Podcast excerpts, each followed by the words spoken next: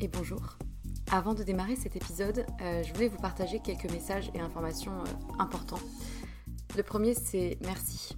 Merci, je le répète souvent, pour euh, l'oreille qui écoute. je ne sais pas si vous êtes dans le métro, dans votre lit ou en train de cuisiner, mais peu importe, merci. La seconde chose que je voulais dire, c'est que si vous me suivez sur Instagram ou que vous avez écouté certains épisodes précédents, vous savez que j'ai quitté mon emploi pour me lancer à mon compte.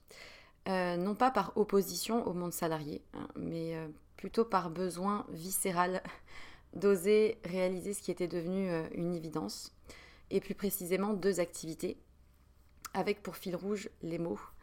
les mots qui racontent des histoires et qui sèment des idées et impacteront au moins une personne, j'espère. D'une part en tant que consultante en communication et stratégie de contenu et rédactrice SEO, du coup, mention spéciale pour les sujets autour de la santé, de la psychologie, de la nutrition et de la sexualité. Euh, et ensuite les mots pour aider d'autres personnes à rayonner euh, par des suivis personnalisés réunissant mes connaissances en psychologie et en trauma, le tout infusé par une approche globale mêlant énergétique, tantra, polarité féminine et masculine, blocage émotionnel et outils somatiques sur lesquels je me forme depuis quelques temps. Et en vue de cette activité-là, j'ai créé un compte Instagram dédié et un nouveau podcast, Les mots c'est bien beau, aux côtés de Pierre Kessial. Et je serai infiniment reconnaissante si vous prenez deux minutes de votre temps pour répondre à un court sondage euh, qui m'aidera justement à m'aligner aux besoins et challenges d'un maximum de personnes et qui vous concerne peut-être dans votre vie personnelle pour proposer justement euh, des accompagnements réellement efficaces. Donc euh, vous avez les liens de l'autre compte Instagram et du sondage dans la description de l'émission. Donc merci infiniment si vous prenez ces deux petites minutes pour, pour y répondre. Et pour terminer ce message, j'aimerais juste euh, vous dire une phrase qui, euh, qui réunit un peu tout, toute l'idée et tout ce qui m'anime. Euh, raconter une histoire, c'est surtout raconter celle de quelqu'un qui a besoin de l'entendre et qui sera galvanisé par l'énergie perçue à travers ces mots-là. Voilà, je crois que c'est un, bon résumé du fil rouge de ce vers quoi je vais et ce qui m'anime. C'est tout pour moi et du coup, bonne écoute.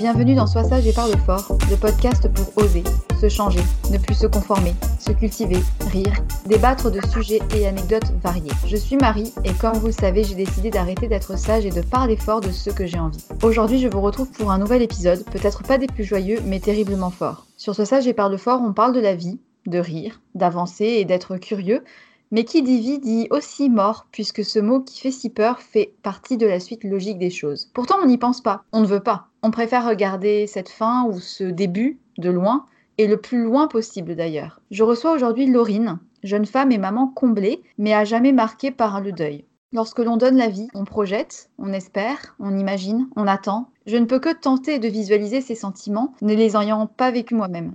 Laurine va nous parler de ce dont on ne parle jamais, de ces femmes et de ces hommes qui attendent un enfant, voire deux ou plus, de ces couples qui apprennent enfin qu'un embryon s'est accroché à la vie, de ces couples qui se préparent à découvrir ce que c'est d'être parent. Et d'ailleurs, cet épisode tombe à point nommé au milieu des débats sur la PMA et les revendications de ces personnes pour obtenir le droit de donner la vie. Laurine est finalement tombée enceinte et a même vécu plusieurs mois d'une grossesse attendue depuis des années. Et la vie en a décidé autrement puisqu'elle a fini par accoucher à seulement 5 mois de grossesse. Tristan est décédé quelques heures après sa naissance. Comme le deuxième fœtus décédera plusieurs semaines après car le maintenir en vie aurait été une lutte vaine. En 2013, une étude révèle que la France détient le triste record d'Europe d'enfants morts-nés. En 2010, ce taux atteignait 10 enfants morts-nés pour 1000 naissances. À l'échelle mondiale, ça représente 2,6 millions de nourrissons qui décèdent au moment de l'accouchement ou peu après. Mais je vais laisser le soin à Laurine de nous raconter le pourquoi du comment cela s'est passé et surtout la prise en charge qu'elle a vécue. Parce qu'une maternité est signe de lieu de vie, pourquoi ne parle-t-on jamais de ces couples qui ressortent du service obstétrique en deuil? Je pense que beaucoup de couples se retrouvent dépassés, désemparés face à une telle tragédie et que très peu d'oreilles sont prêtes à entendre leur douleur. Alors cet épisode, il est pour Laurine, pour tous ces parents qui ont vécu des événements de la sorte, mais aussi et surtout pour montrer que par-delà le deuil, il y a aussi l'espoir et que bah, la vie reprend et que la femme que l'on est continue de se lever chaque matin et qu'on peut rester fort et ne pas être trop sage parce que pour surmonter ce genre de choses, il faut pouvoir mettre des mots dessus. Donc bonjour Laurine, que fais-tu dans la vie? Quel âge as-tu? Bref, présente-toi. Bonjour Marie, eh bien j'ai 34 ans, je vis à Beaune en Bourgogne. Je suis mariée tout récemment et maman d'un petit Jules qui vient d'avoir un an. Je suis euh, prof de lettres et également sophrologue. Tu as une histoire un peu particulière avec la maternité, comme j'ai pu le dire en introduction. Je te laisse nous raconter ton parcours un petit peu, comment tu l'as vécu, comment se sont passées ces grossesses-là et euh, pourquoi tu en es arrivée là aujourd'hui. En 2015, en fait, j'ai eu une première grossesse euh, très compliquée, une grossesse multiple suite à une stimulation ovarienne, des triplés. Donc à la base, je ne pouvais pas tomber enceinte. Du coup, j'ai dû faire cette stimulation. Au vu des risques pour les bébés, euh, comme pour moi, les spécialistes qui me suivaient à l'époque m'ont conseillé en fait de procéder à un retrait embryonnaire, retirer un des embryons. Alors j'ai accepté, même si j'étais assez réservée, parce qu'il pouvait y avoir des risques d'infection. Et en fait, c'est ce qui s'est passé pour moi. Un mois après ce retrait embryonnaire, j'ai eu une grosse infection. Ça a provoqué en fait la rupture euh, prématurée des membranes. Alors ça, c'est le terme médical. J'ai la poche des os qui s'est rompue pour un des deux jumeaux. Euh, mais du coup, cette infection, elle a eu lieu au cinquième mois de grossesse ou un peu avant? Avant, en fait, à trois mois de grossesse, elle a eu lieu. Un mois, en fait, après le retrait embryonnaire. C'est là que j'ai manifesté les symptômes de fièvre. Les médecins ont cru que j'avais fait une fausse couche parce que j'ai commencé à perdre du liquide amniotique. Et là, en fait, on s'est rendu compte que les deux bébés euh, étaient bien en vie. Au même, moment, on n'avait pas vu encore euh, la rupture de membrane, en fait. J'ai demandé à ce moment-là d'être transférée dans un CHU parce que j'étais dans un petit hôpital départemental. Et du coup, euh, c'est euh, quelques jours plus tard qu'on a découvert euh, qu'un bébé se vidait de son liquide, en fait. Alors là, j'étais à trois mois et demi de grossesse à peu près. Les médecins m'ont renvoyé chez moi il pouvait rien faire, il fallait simplement attendre, essayer de pas trop bouger. J'étais couchée. Et puis euh, un mois et demi plus tard, donc à cinq mois de grossesse, j'ai été prise de violentes contractions. Donc retour à l'hôpital et là on s'est aperçu que j'étais en train d'accoucher. Il y avait un des bébés qui voulait sortir. Donc j'ai accouché d'un des jumeaux. Celui qui n'avait plus de liquide, en fait, Tristan, il est décédé malheureusement euh, quelques secondes après sa naissance dans mes bras tout le monde dans la salle d'accouchement attendait que le deuxième bébé euh, sorte, dans la logique des choses. Sauf que mon col s'est refermé, le bébé est resté à l'intérieur en fait, et lui avait apparemment sa poche euh, parfaite. Donc là, ça a été assez violent parce que je venais d'accoucher d'un bébé qui est né vivant, mais qui est décédé euh, dans les secondes qui ont suivi parce qu'il était trop petit pour être pris en charge euh, par le service de réanimation. Et puis, euh, à l'intérieur de moi, bah, j'avais encore un bébé vivant, en excellente forme. Je devais me battre et garder le moral pour ce deuxième petit bout. À ce moment-là, tu t'es retrouvée du coup face à ces médecins qui venaient de te faire accoucher d'un bébé qui est mort quelques secondes après tu as dû rester à l'hôpital, attendre, euh, parce qu'un col de l'utérus qui se referme, je suppose qu'on ne peut pas le faire se forcer à se réouvrir, puisque c'était fini. Il n'y en avait qu'un seul qui était sorti, et puis l'autre restait et s'accrochait. Je suis restée à l'hôpital, parce qu'il y avait de forts risques pour que je sois prise de contraction à nouveau dans les 48 heures qui suivaient? Et puis, euh, au fur et à mesure des heures, puis des jours qui passaient, ben, c'était l'espoir qui reprenait. Par contre, j'ai dû rester euh, totalement alitée. J'avais absolument pas le droit de me lever. Donc ça a été très très long. J'ai passé trois semaines euh, comme ça alitée à l'hôpital. J'ai envie de dire à faire les fesses.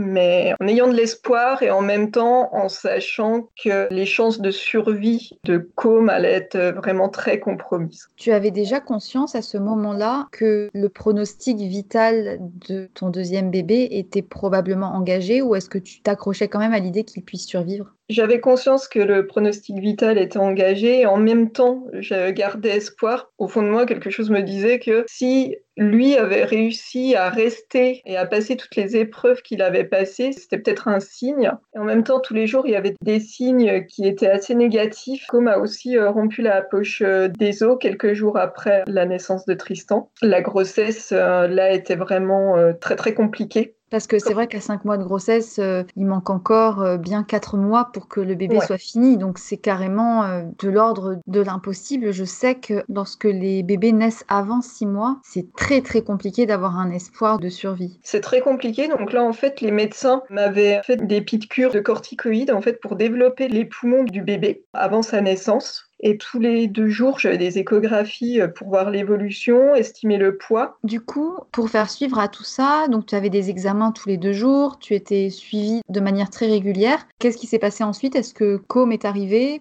Donc en fait, j'avais des prises de sang assez régulières pour vérifier l'état en fait de l'infection, si l'infection allait revenir ou pas. Et un matin, les résultats ont montré euh, que l'infection revenait et j'ai eu quelques contractions. Les médecins ont pesé le pour et le contre de me faire accoucher. Ils ont estimé que c'était ce qu'il y avait de mieux pour le bébé et pour moi, car euh, ma vie était aussi un petit peu en danger. Donc, euh, ils m'ont emmené en salle d'accouchement. Là, évidemment, quand ils m'ont emmené en salle d'accouchement, je n'avais plus de contractions. Il était 8 heures du matin. Au fur et à mesure de la journée, le petit ne voulait pas sortir, donc ils ont essayé de stimuler l'accouchement, mais finalement ils ont dû me faire une césarienne en urgence, sachant que j'avais très très peur de la césarienne parce que à ce terme-là, le médecin m'avait expliqué que c'était très risqué à la fois pour moi pour une grossesse future parce qu'il risquait de me couper les troncs en m'opérant, et c'était aussi un peu risqué pour le bébé au final, ça s'est bien passé, même si euh, ils n'ont pas eu le temps réellement de m'endormir, donc j'ai vraiment beaucoup souffert. Oh mon Dieu. Ça a été assez, assez violent. J'ai bien senti qu'on m'ouvrait le ventre. Là, ils ont sorti Com. Ils me l'ont montré euh, vraiment très très rapidement parce qu'il fallait tout de suite l'emmener en réanimation. Donc moi après, les médecins se sont occupés de moi. J'ai été emmenée en salle de réveil, j'ai été transfusée parce que j'avais perdu beaucoup beaucoup de sang euh, pendant la césarienne. Mon compagnon euh, faisait des allers-retours entre l'AREA et la salle de réveil pour me tenir un peu au courant. Là, c'était très compliqué pour moi parce que je me sentais totalement impuissante. Je ne pouvais pas voir mon bébé. Je ne savais pas quand est-ce que j'allais pouvoir le voir. Ensuite, 4-5 heures après, on m'a remonté euh, en chambre. En fait, je ne l'ai vu que le lendemain midi. Et encore, les médecins étaient venus euh, me parler dans ma chambre pour m'expliquer qu'en fait, euh, les choses étaient très graves pour Com, qu'on allait me descendre en fauteuil euh, roulant parce que je pouvais pas marcher à cause de la césarienne, pour en gros l'accompagner dans ces dernières heures. Je pensais qu'il était mort au bout de plusieurs... Non, c'est là que ça a été surprenant, c'est que les médecins pensaient qu'il allait pas faire son premier jour, qu'ils m'ont descendu, qu'ils me l'ont mis dans les bras, alors que normalement, bon, ils les sortent pas de la couveuse quand ils sont si petits mais comme ils pensaient qu'il n'avait pas passé ses premières 24 heures, ils me l'ont mis dans les bras, ils me l'ont mis en peau à peau. Et au final, ben, pourtant, je suis pas croyante, n'y a rien du tout. Quand il était dans mes bras, en fait, ses constantes se sont améliorées, ses battements de cœur se sont apaisés, et après, ils ont pu reprendre les soins. Quand ils t'ont descendu auprès de Com, c'était dans l'idée de lui faire tes au revoir. Et il s'avère qu'en fait, son état s'est stabilisé et qu'il est resté vivant encore 16 jours. Mais du coup, Qu'est-ce qu'il avait concrètement? Alors en fait, au niveau cardiaque, respiratoire, c'était très compliqué, mais il s'est rapidement stabilisé. Ce qu'il avait en fait, qui n'était pas visible à l'œil, c'était que l'infection qui m'avait frappé, qui avait frappé son frère Tristan, a frappé son petit cerveau. Et en fait, la pédiatre nous a expliqué qu'il n'avait aucune cellule grise et donc euh, aucune commande au niveau du cerveau pour la suite. Il n'aurait pas pu vivre décemment avec son papa et avec euh, l'équipe euh, médicale, on a décidé de ne pas poursuivre euh, les soins si jamais sa situation se dégradait. Et ça a été le cas 15 jours après sa naissance pour ne pas le faire souffrir davantage parce qu'il souffrait. Hein. Il était nourri par sonde, il était sous morphine tout le temps quasiment. On l'a laissé partir sous morphine. Euh, ça a dû être une étape euh, traumatisante pour euh, toi, pour ton compagnon de l'époque. Avant cette tragédie, tu avais toujours eu envie d'être maman. À quel moment as-tu essayé d'être mère et pourquoi en être venue à la stimulation ovarienne? Pourquoi ça ne s'est pas fait naturellement?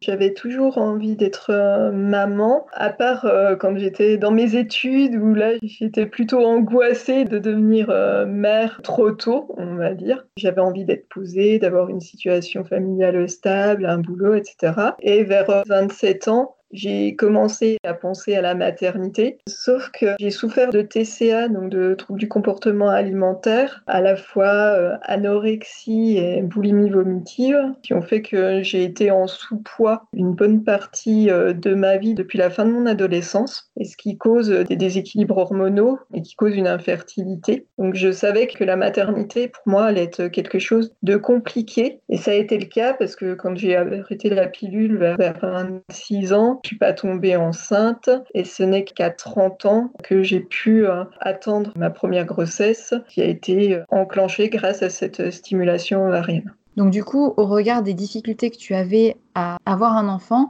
tu as sollicité une aide médicale pour avoir du coup des stimulations ovariennes. Finalement, ça a été mis en place rapidement parce que tu avais 27 ans quand tu as décidé d'arrêter la pilule, mais tu devais déjà être suivi pour tes TCA, donc je suppose qu'ils savaient qu'il y avait un terrain propice à la difficulté d'avoir des enfants, donc tu as décidé de passer par la PMA.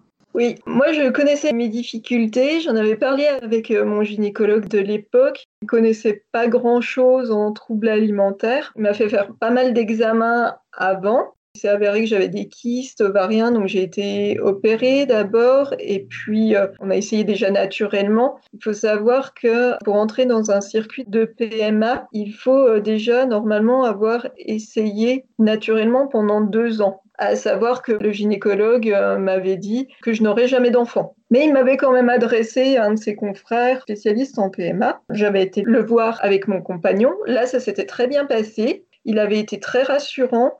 Il m'avait tout de suite dit qu'une fécondation in vitro n'était pas du tout euh, envisagée pour moi, qu'on allait déjà essayer une simple stimulation. Ça consiste en des piqûres d'hormones qu'on se fait dans le ventre. En fait, ça a marché le deuxième mois, donc ça a été euh, efficace. Du coup, toi, avec le recul, qu'est-ce que tu penses de la mise en œuvre des PMA et comment tu l'as vécu? Est-ce que ça a été euh, plutôt bien perçu vis-à-vis des proches? Comment les soignants ont été avec toi, avec ton compagnon?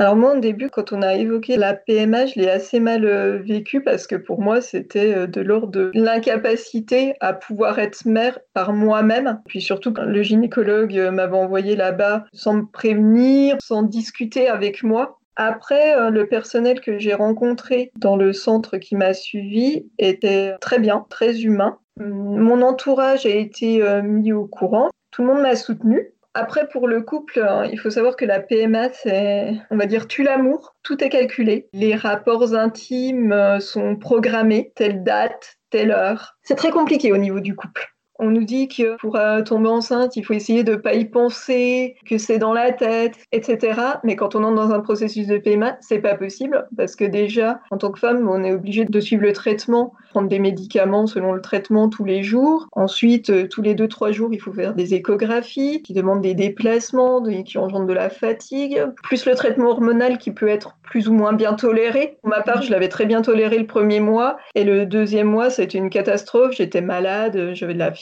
En fait, c'est un petit peu euh, le parcours du combattant, mais encore, moi, je m'estime heureuse. Comme euh, je l'ai dit auparavant, j'ai pas eu le droit aux fécondations in vitro qui sont encore euh, bien plus poussées, bien plus médicalisées. Quand tu te retrouves face à des soignants comme ça qui tentent de te faire tomber enceinte, comment est-ce qu'ils se comportent avec toi? Est-ce que tu es prévenu, entouré Ou est-ce qu'au contraire c'est très procédural Et est-ce que tu penses qu'il y a assez d'accompagnement? Alors moi je pense qu'il n'y a pas assez d'accompagnement. C'est très très procédural, mais après les personnes en tant que telles étaient euh, très humaines.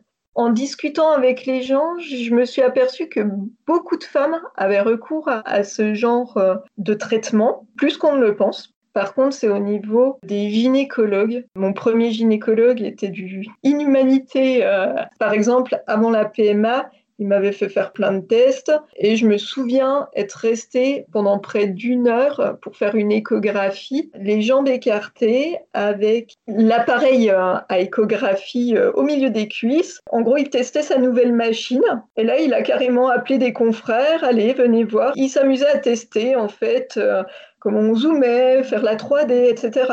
À ce moment-là, j'avais l'impression d'être un morceau de viande, en gros, qu'on regardait, et j'ai pas réussi à leur dire bon bah ça va maintenant. Euh. Et ça, c'est assez perturbant parce qu'on se dit on est entre les mains des médecins, et du coup on se laisse faire. on se dit ce sont des médecins, on a confiance. Et le plus fou, j'avais lu des articles récemment sur justement la dénonciation des violences gynécologiques qui sont bien plus nombreuses qu'on ne l'imagine. Je sais qu'il existe désormais des associations pour trouver des gynécologues, on va dire, euh, bienveillants. Mais c'est vrai que récemment, il est sorti plusieurs histoires comme ça avec des violences gynécologiques assez incroyables. Enfin, j'imaginais même pas que ça puisse être possible. Donc je me doute que ça a dû être vraiment euh, horrible. Et puis je pense, alors peut-être que je me trompe, mais de par les difficultés que tu avais, le vécu que tu avais, peut-être les TCA que tu avais encore, tu te sentais peut-être pas en position de t'opposer face aux soignants qui sont censés avoir la parole euh, vraie. Personnellement, je me sentais en position de faiblesse. Après, j'ai rencontré quand même des personnes euh, extraordinaires, notamment au CHU. Donc heureusement quand même, il y a des personnes qui sont humaines, mais certains, c'est une catastrophe. Du coup, maintenant, avec le recul, est-ce que désormais tu connais les raisons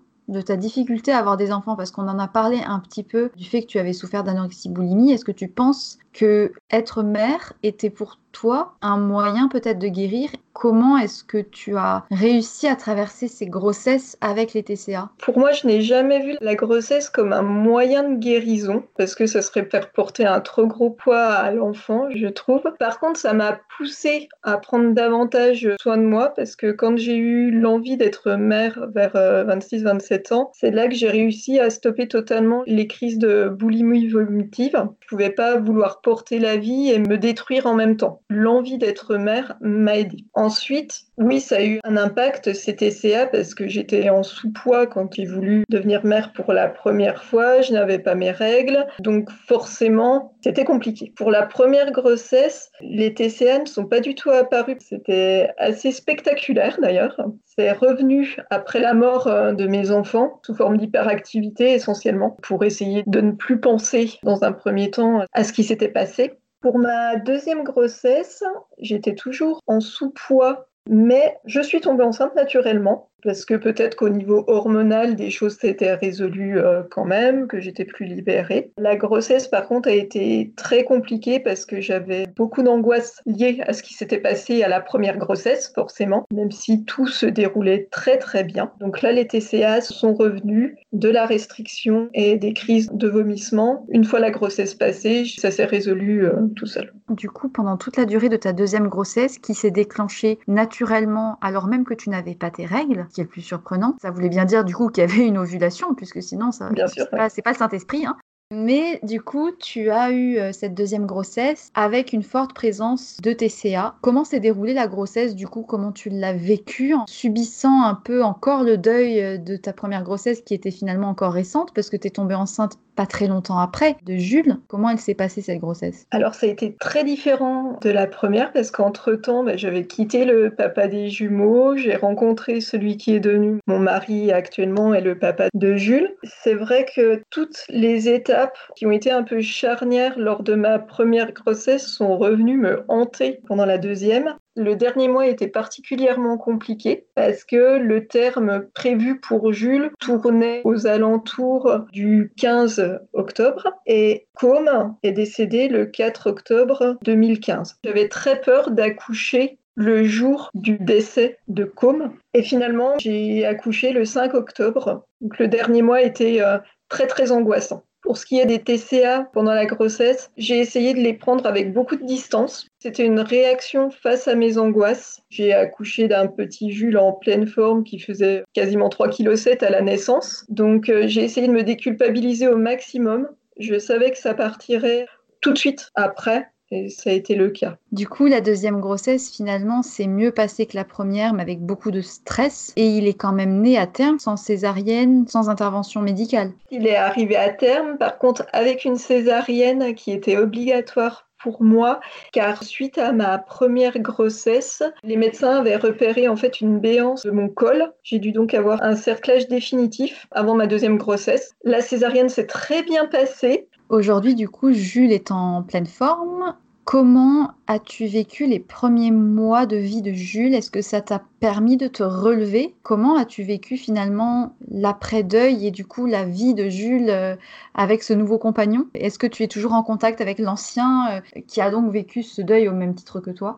J'ai été extrêmement fusionnelle avec Jules les premiers mois de sa vie. Je tenais euh, à l'allaiter au début. Je n'ai pas pu l'allaiter aussi longtemps. Je le souhaitais parce que j'avais perdu beaucoup, beaucoup de force à cause des TCA, de la grossesse, du fait que je n'ai quasiment pas dormi euh, pendant le dernier mois de grossesse. Je n'ai repris le travail qu'après ces six mois. C'est moi qui m'en occupe quasiment tout le temps. Ça m'a permis de vraiment m'épanouir et de me sentir pleinement maman, mais aussi de pleinement femme. Ensuite, le papa des jumeaux, je ne suis plus du tout en contact avec lui. J'ai essayé de le contacter, mais il n'a pas souhaité me répondre. Je sais que ça a été très difficile euh, de son côté aussi. Je sais qu'il refait sa vie, donc lui souhaite beaucoup de bonheur. Jules m'a beaucoup aidé. Pour ma part, je lui ai déjà pendant la grossesse expliqué ce qu'il s'était passé pour ses frères avant lui. Comme j'étais très angoissée, je lui parlais en fait. Je sais que les bébés, même intra-utéraux, peuvent ressentir. Je lui ai déjà parlé euh, de ses grands petits frères, on va dire.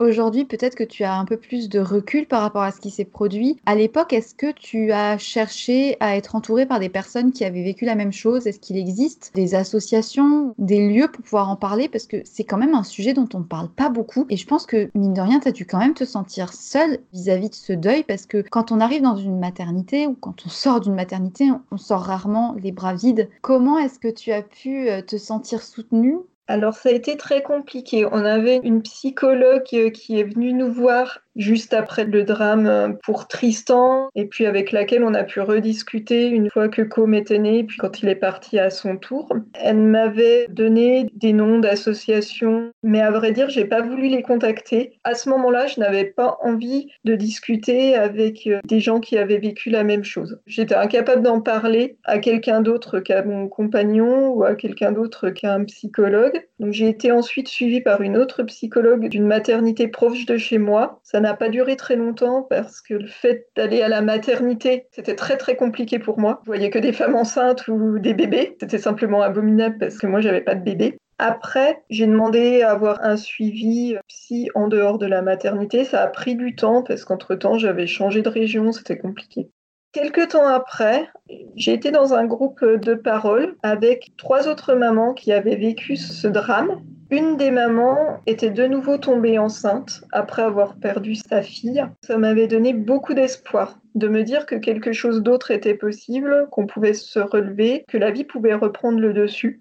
Je suis tombée enceinte de Jules euh, deux mois après avoir cette discussion avec cette maman. Et dis-moi, comment tu as pu poursuivre ta vie de femme avec ça? Comment est-ce que tu te sens aujourd'hui vis-à-vis de toi, vis-à-vis de ton corps? Comment est-ce que tu as pu avancer aussi vis-à-vis de tes soucis personnels? Et est-ce que tu penses que cet événement t'a fait avancer sur certaines choses? Et si oui, lesquelles? Alors, dans un premier temps, après le décès de Com, j'étais très mal. Je me suis fait hospitaliser dans une clinique spécialisée en TCA pendant deux mois. Ça m'avait permis de me recentrer sur moi, d'avancer dans mon travail de deuil. Ensuite, j'ai voulu reprendre le travail. Ça a été très compliqué. Le fait de me retrouver devant des élèves, sachant que moi, j'avais pas d'enfants, c'était très difficile pour moi. J'ai donc arrêté l'éducation pour un moment. J'ai pris une année sabbatique pendant laquelle j'ai suivi une formation en sophrologie. Ça m'a permis d'avancer, d'évoluer. Ça a été compliqué avec mon compagnon euh, de l'époque, le papa des jumeaux, lui avait eu vraiment beaucoup de mal à passer le cap, il s'était enfermé dans le travail. Donc je suis partie, j'ai rencontré mon mari, le papa de Jules. Et en fait, toute cette expérience, elle m'a montré que j'étais assez forte pour me relever d'un drame comme ça, en fait perdre ses enfants, ça ne va pas dans la logique des choses. Personnellement, j'en ai voulu à la terre entière, à toutes les femmes enceintes que je croisais. Évidemment, c'était pas leur faute, mais ça a été comme ça pendant quelques semaines, voire quelques mois. Et puis après, j'avais deux options. Soit je me laissais couler, soit je rebondissais. C'est ce que j'avais promis à mon petit com juste avant qu'il s'éteigne, que j'essaierais au maximum d'aller de l'avant, de me montrer forte, d'ouvrir grand les yeux pour regarder le monde lui montrer à travers mon regard. Alors ça n'a pas été facile tous les jours, mais voilà, je fais en sorte d'aller de l'avant. Je vis beaucoup au présent, d'autant plus depuis que Jules est arrivé. Un bébé, ça change quand même beaucoup de choses dans une vie. Il y a toujours des rebondissements avec un petit amour comme ça. Je suis beaucoup moins dans le contrôle qu'auparavant. Je vis beaucoup plus au jour le jour. J'ouvre grand mes yeux et je redécouvre le monde un petit peu grâce à Jules. C'est vraiment très très beau ce que tu dis.